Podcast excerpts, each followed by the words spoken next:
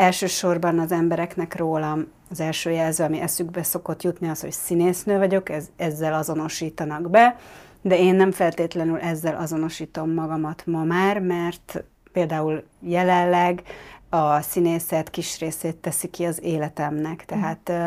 aktív vagyok még, de már messze nem olyan gőzerővel nyomom, mint régen. Emellett más projektjeim is vannak, hobbiaim, illetve az, hogy ember, azt azért ö, akartam hangsúlyozni, mert mert az ember tökéletlen, és, és, és a humánum pont az, ami szépé tesz minket, és, és ezt is meg kellett tanulnom kezelni, hogy ne a perfekcionizmusomnak éljek, hanem ez egyfajta önelfogadás, hogy én is csak ember vagyok.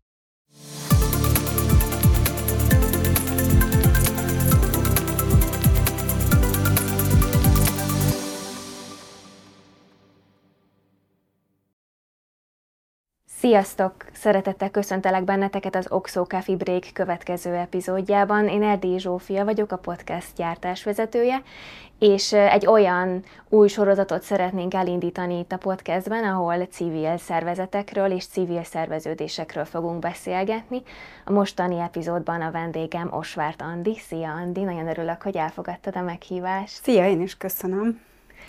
Ez majd ki fog derülni a podcast folyam, folyamán, hogy a mi beszélgetésünk az miért kapcsolódik a civil szerveződésekhez, ha esetleg a hallgatóink így elsőre nem tudnák összerakni, hogy egy színésznővel hogyan fogunk oda kiukadni, de a weboldaladon, amikor készültem erre a beszélgetésre, akkor a weboldaladon azt láttam, hogy azokat a kifejezéseket emeltet ki a fő képernyőre, hogy színésznő, coach, számvizsgáló ember és ezzel akartam indítani a beszélgetést, hogy ezek hierarchiában vannak egymással, vagy ezek rétegei a te a Osvárt Andreának, vagy hogy ezt hogy kell érteni? Igen, pont egy ilyen folyamatban vagyok benne, amikor egy ilyen önfelfedezés folyamata zajlik, amikor rájöttem arra, hogy a személyiségem nagyon sok részből tevődik össze, ezek folyamatosan változnak, hol az egyik, hol a másik kerül előtérbe, az egyik nem zárja ki a másikat, ezek egymás mellett nagyon jól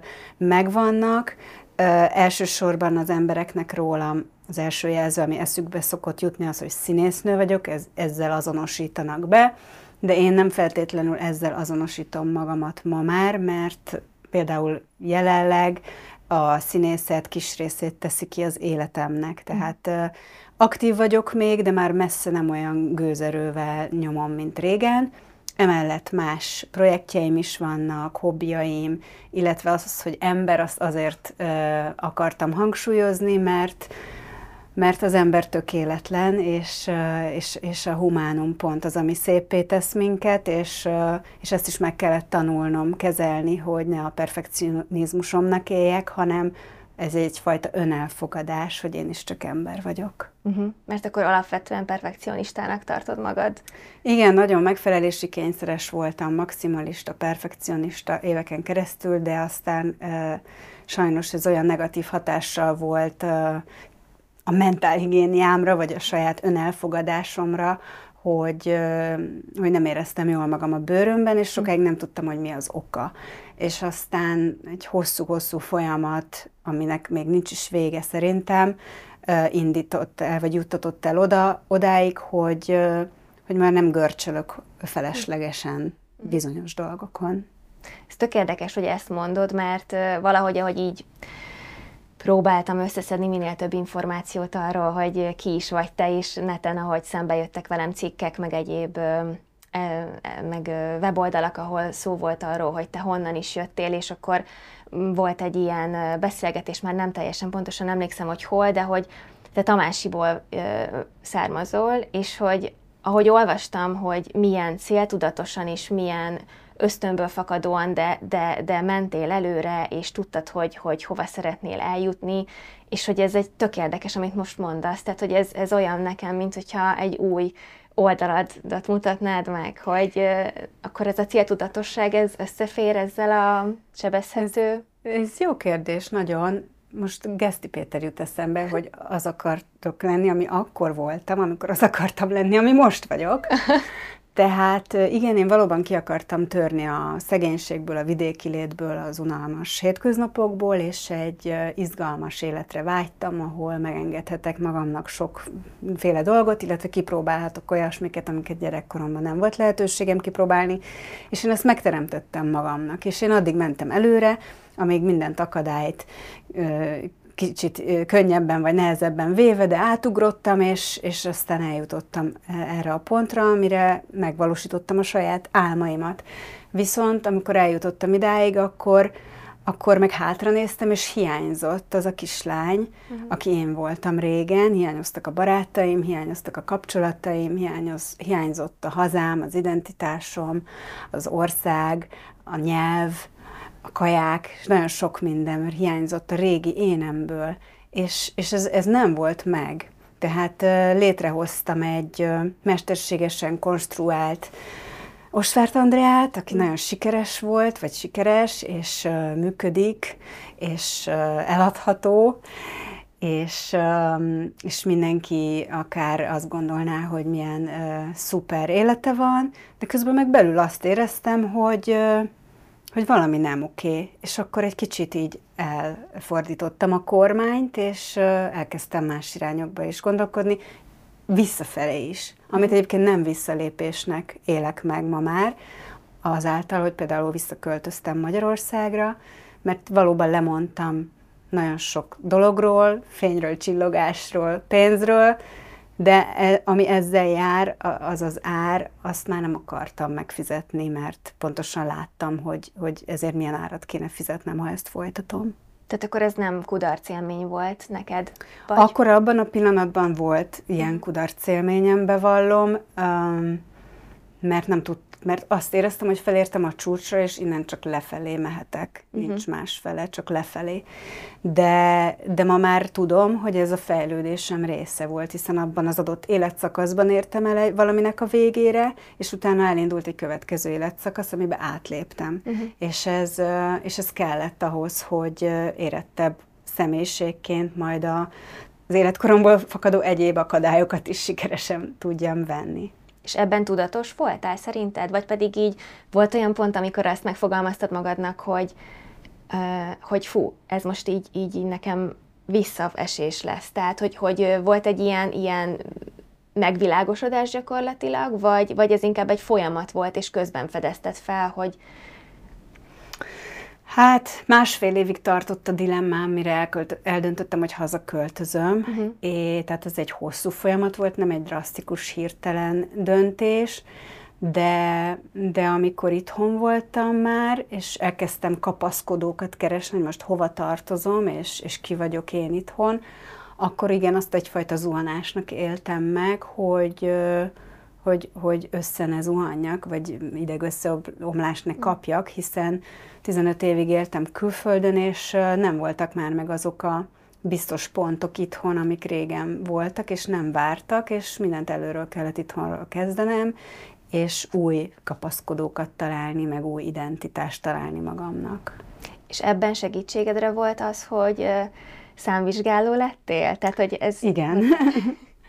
Igen. Um, Számvizsgálás egy ilyen nagyon jó kis hobbi, abból a szempontból, hogy éjjel-nappal lehet csinálni, tehát amikor nincsen struktúrált időm, nem kell próbákra járnom, vagy castingokra, vagy filmforgatásra, de akár filmforgatás közben is az öltözőből lehet végezni az ellenőrzést, és nekem nagyon mm, úgy érzem, hogy passzol a személyiségemhez az, hogy hogy itt egy ellenőrző tevékenységet kell folytatni, és mivel kicsit kontrollmániás vagyok, legalább itt az az illúzióm megvan, hogy legalább ott valamit talán tudok kontrollálni, ha már ugye az életben nem mindent tudunk kontrollálni.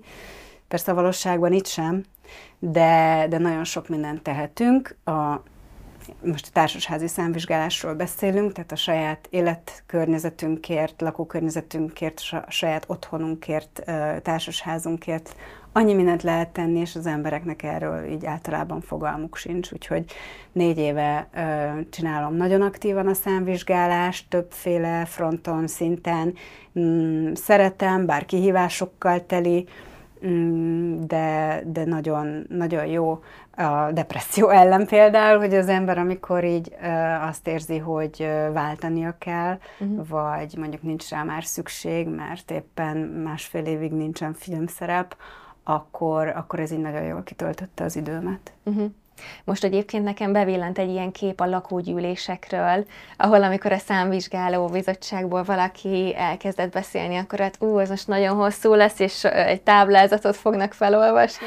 Szóval hogy ez tök érdekes, hogy bennem abszolút azt váltja ez ki, hogy hú, hát ez rettentő unalmas dolog lehet, de, de egyébként Szóval, hogy ez egy ilyen érdekes tényleg, hogy, hogy ebből kiindulva egy ilyen közösségi élményben lett részed, mert akkor gondolom így bevonódtál a társasház életébe, kapcsolatokat építettél ezen keresztül nem? Igen, de ez, ez kevésbé a, a jellemzője, mint inkább az, hogy megértettem a működését. Tehát uh-huh. korábban fogalmam sem volt róla, hogy nekünk van szabályzatunk, uh-huh. és aztán rájöttem, hogy van, és aztán arra is rájöttem, hogy milyen rossz, és hogy ezt hogy kéne javítani, és akkor azt is megcsináltuk, és akkor megismertem a társasházi törvényt is, meg megismertem, hogy tulajdonképpen mik a, az okai ezeknek a problémáknak, és a, és ne csak a tüneteket orvosoljuk, hanem az okokat eleve preventív módon szüntessük meg, az azért egy stratégiai gondolkodást igényel, és nekem ez a része tetszik benne a legjobban, uh-huh. hogy, hogy lehet hosszú távú terveket szőni, akár pénzügyi tervet, vagy felújítási tervet készíteni, és szisztematikusan előrevetíteni, hogy ha így döntünk, akkor ez lesz, ha úgy döntünk, akkor az lesz, és ez most kinek lesz jó, és kinek lesz rossz hosszú távon, vagy mm. hogy járunk, hogyha most nem lépünk, hanem halogatjuk a dolgokat.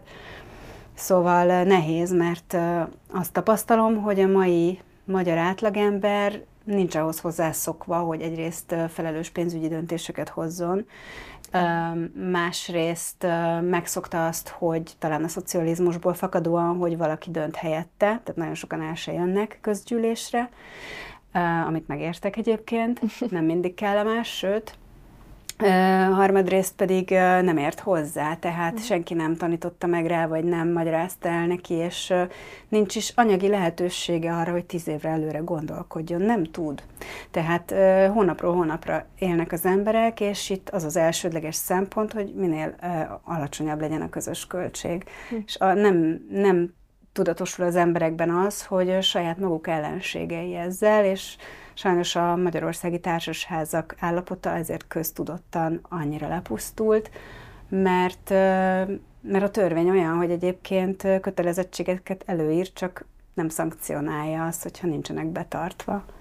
És erre épült rá egyébként az, hogy te, te a Margit negyedben fővédnöki pozíciót vállaltál, vagy ez, ez hogy volt? Ez... Igen, igen, hasonlóan mhm. történt. Miután a Margit negyedben lakom, és ott a társasházban elkezdtem aktívan részt venni a munkában, azt éreztem, hogy amikor elolvastam a Margit negyedről szóló első megjelent cikket, négy évvel ezelőtt körülbelül, akkor írtam a polgármester úrnak egy levelet, hogy én ebben szívesen részt vennék, és hogyha kell egy helyi ember, aki bármiben tud segíteni, akár reklámokkal, vagy ötletekkel, vagy bármilyen aktív munkával, akkor én ebben szívesen részt vennék, és akkor alakult meg a Margit negyed döntés előkészítő testület, és abban a pillanatban be is fogadtak ebbe a testületbe.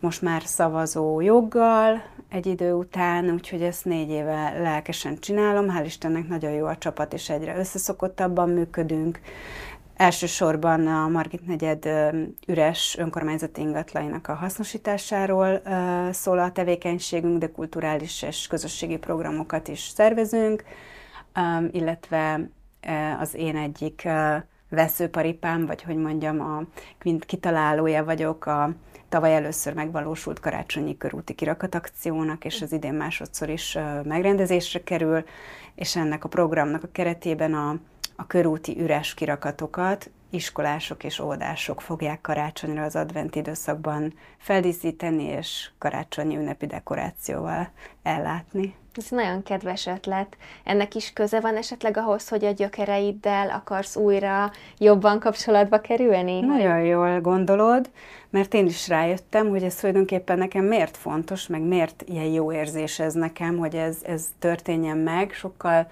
hiszen nekem lesz jó az, hogyha végigmegyek a körúton, akkor nem sötét és poros, üres kirakatokat kell nézegetnem, hanem télapókat, meg hógömböket és kristályokat, és rájöttem, hogy ez a kislánykori énem, hogy amikor jöttünk fel néha karácsonyi szünetben nagymamát látogatni Budapestre, akkor én így rátapadtam az autónk szélvédő, vagy a, az ablaküvegére, és így ámulva néztem, tehát ott szájjal a budapesti körútat, meg a villamost, és és hát álmodoztam arról, hogy én majd Budapesten élhessek egyszer, és, és hát vidéken én nem láttam ilyen csillogó-villogó kirakatokat, mint amilyen régen Budapesten volt, úgyhogy igen, a saját gyerekkori álmomat valósítom meg ezzel. És hogy néz ki most Ostvárt Andi egy napja? Nagyon változatosak a napjaim szerencsére, tehát ebben nem változtam. Uh-huh. Nem vagyok egy konform típus. Hát eleve két laki életet élek, a párommal Bécs és Budapest között ingázunk, úgyhogy hol itt vagyunk, hol ott. Emellett még munkánk mindkettőnket is sokszor szólít külföldre. Amikor itthon vagyok, akkor vagy a Margit negyeddel is foglalkozom, vagy a, a társasházzal, de vannak egyéb üzleti projektjeim is, úgyhogy minden nap más. Az üzleti projektekről jut eszembe, hogy neked volt egy időszakban egy produceri céged, és ezt ott hagytad.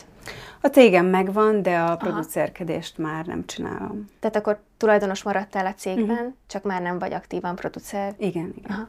És ezzel kapcsolatban volt valami olyan megélése, csak azért, mert hogy alapvetően ez a, a podcast üzleti témájú is, mert ugye a cégcsoport befektetésekkel is foglalkozik, és erre vonatkozóan merült fel bennem a kérdés, hogy akkor így a, az, hogy valaki egy teljesen más szellemiségből színésznőként, egy művész lélekként elkezd foglalkozni nagyon mm, mm, kocka dolgokkal. Igen, igen, igen, és azért is hagytam abba, mert rájöttem, hogy engem ez lefáraszt, és mm. nagyon leszívja az energiáimat.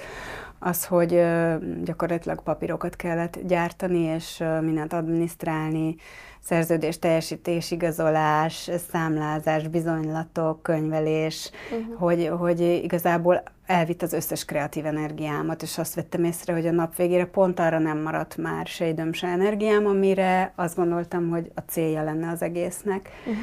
Úgyhogy jó tapasztalat volt, évekig csináltam, de, de ebben nem tudtam úgy kiteljesedni művészileg, és, és úgy beláttam azt, hogy ez nem nekem való. Uh-huh.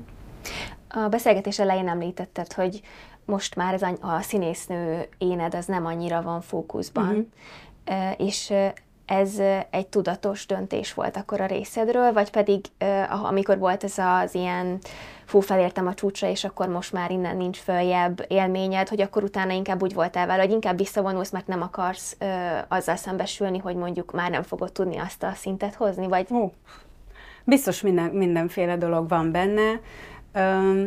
Először, ahogy mondtam, éreztem egy ilyen kudarcélményt, aztán felfedeztem új dolgokat önmagamban, átmentem persze identitásválságon, de... Persze.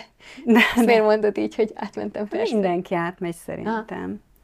Ha. De hogy, hogy vannak az életben más dolgok is, szerencsére rájöttem, és nem csak a, a címlap, meg a reflektorfény és a kirakat, és azt is hozzá kell tennem, hogy, hogy nagyon sok negatív oldalától is megszabadultam ennek a műfajnak, azáltal, hogy már nem teszem magam ki e, ilyen, ilyeneknek, vagy ennyire nem tolom magam az éterben, mint korábban, hiszen ma már a social médiákon terjengő beszólások és negatív kommentek, cyberbullying, vagy uh, privacy megsértése, vagy uh, szexuális uh, zaklatások, ezek mind-mind minket közvetlenül jobban érintenek, mint egy hétköznapi embert, és sajnos azáltal, hogy a social médiánk az egy nyitott ajtó, ezek a negatív hatások is be tudnak jönni, és közvetlenül hatást gyakorolnak ránk híresebb emberekre. Úgyhogy én már nagyon nem vagyok aktív social médián, legalábbis nem a saját tartalmaimat szoktam posztolni, hanem leginkább Margit negyedes dolgokat, de speciál éppen most van egy filmem, ami egy hete jött ki az Amazonon, és arról azt reklámoztam, azt promoztam természetesen, de nagyjából havonta egyszer szoktam Instagramra feltölteni tartalmat, teljesen leszoktam róla, és csak ezért mondtam, hogy, hogy az az Osvárt Andrea már egy kicsit háttérbe szorult, de de ez nem jelenti azt, hogy ha nincs egy jó film, vagy egy jó felkérés, akkor én azt ne vállalnám el szívesen, csak uh, egyszerűen megtanultam kezelni azt, hogy, uh, hogy nem egy lapra teszek fel mindent. Uh-huh.